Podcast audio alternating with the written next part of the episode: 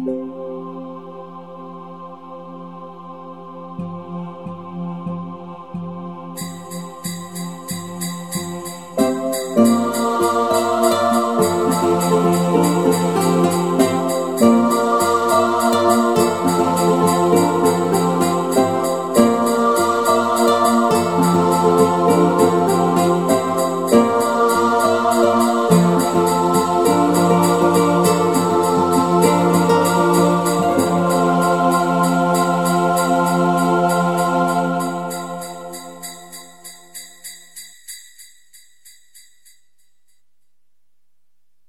Zustellung geglückt, Empfänger im Pech.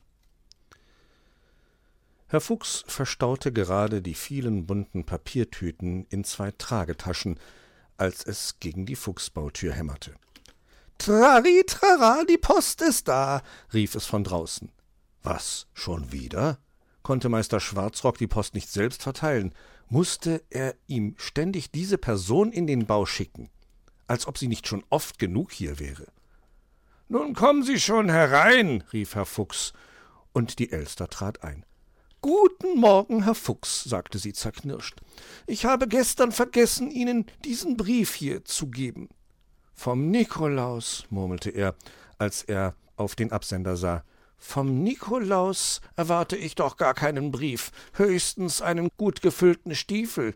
Aber das hat noch bis 6. Dezember Zeit und dann ging er zum Schwibbogen auf seiner Fensterbank. Sehen Sie mal, Elsterchen, ich habe den Schwibbogen hier gestern mit einem Schalter versehen. So kann ich ihn ganz einfach an und abschalten, ohne den Stecker aus der Dose zu ziehen. Und weil es heute Morgen noch so schön dunkel ist, zeige ich es Ihnen gleich einmal, erklärte er. Er knipste das Licht dreimal an und aus und sah sie erwartungsvoll an. Großartig, Herr Fuchs. Das ist einfach großartig, lobte sie ihn. Ja, nicht wahr? freute er sich, und dann öffnete er den Brief. Wollen wir doch mal sehen, was hier drin steht, sagte er. Oder wollen Sie es mir vielleicht verraten? Also, Herr Fuchs, sagte die Elster, ist ja schon gut, ich sehe, dass Sie diesen Brief nicht geöffnet haben, beruhigte sie, der Fuchs, und begann zu lesen.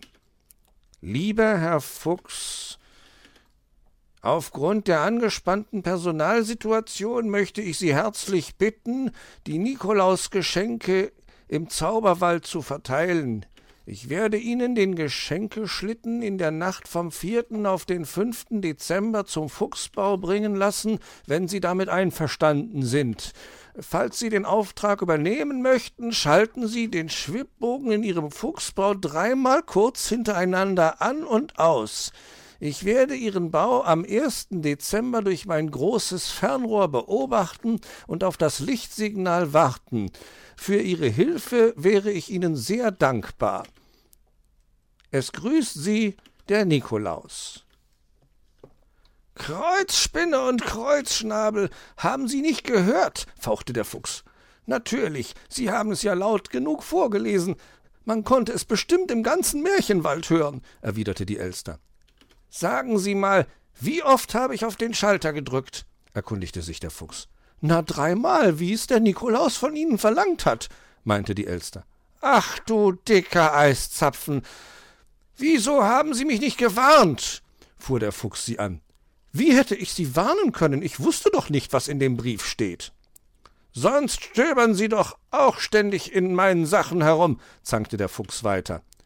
Gestern werde ich noch angeschrien, weil ich in Ihr Paket geschaut habe, und heute schreien Sie mich an, weil ich Ihren Brief nicht gelesen habe. Verstand die Elster die Welt nicht mehr. Also, Herr Fuchs, Sie wissen nicht, was Sie wollen. Ich könnte mir die Barthaare ausraufen. Elsterchen, auf jeden Fall sind Sie schuld an meinem Unglück. Wenn Sie den Brief gestern gebracht hätten, dann hätte ich ihn lesen können, bevor ich heute den Schwibbogen dreimal an und wieder ausgeschaltet habe, beschwerte sich der Fuchs. Sie hätten den Brief auch heute noch rechtzeitig lesen können, nämlich bevor Sie mir Ihren Schwibbogen vorgeführt haben. Aber jetzt beruhigen Sie sich, mein Lieber, sagte die Elster. Natürlich werde ich Ihnen beim Verteilen der Geschenke im Zauberwald treu zur Seite stehen, als Ihre reizende Assistentin. Pscha, reizende Assistentin, knurrte der Fuchs. Sie brauchen sich auch gar nicht bei mir zu bedanken. Das ist für mich doch eine Selbstverständlichkeit, Herr Fuchs. Schließlich habe ich ja Schuld, dass Sie den Auftrag nicht ablehnen konnten, wie Sie so schön sagten. Deshalb werde ich Ihnen nach Kräften helfen. Ohne meine Hilfe wäre es Ihnen außerdem gar nicht möglich, alle Geschenke pünktlich abzugeben. Potz, Graupelgewitter. Dann kommen Sie eben mit, brummte der Fuchs. Aber jetzt können Sie mir erst einmal helfen, die bunten Tüten hier beim Onkel Uhu abzugeben. Er braucht sie nämlich, meinte der Fuchs und deutete auf die beiden Tragetaschen. Will er sie sich von Ihnen etwa über den Schnabel stülpen lassen? war die Elster verblüfft. Er braucht sie für die Mandeln auf unserem Weihnachtsmarkt, erklärte der Fuchs. Ach, für die Mandeln sind die Tüten, begriff die Elster endlich. Und ich dachte, das habe ich doch gestern schon versucht, Ihnen zu erklären, erwiderte Herr Fuchs. Und nun kommen Sie, schließlich möchte ich einmal testen, wie gut Sie mir assistieren.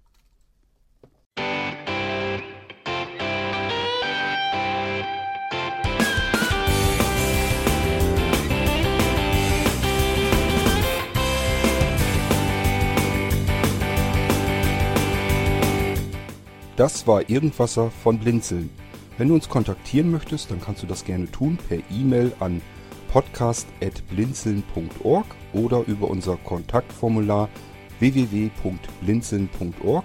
Blinzeln schreibt man in unserem Fall immer mit einem D in der Mitte. Wenn du möchtest, kannst du uns sehr gerne auch einen Audiobeitrag auf unseren Podcast Anrufbeantworter sprechen.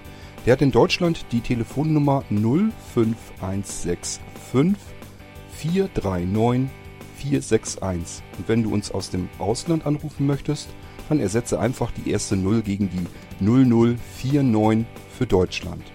Wir bedanken uns für dein Interesse und freuen uns schon darauf, wenn du auch beim nächsten Mal wieder mit dabei bist.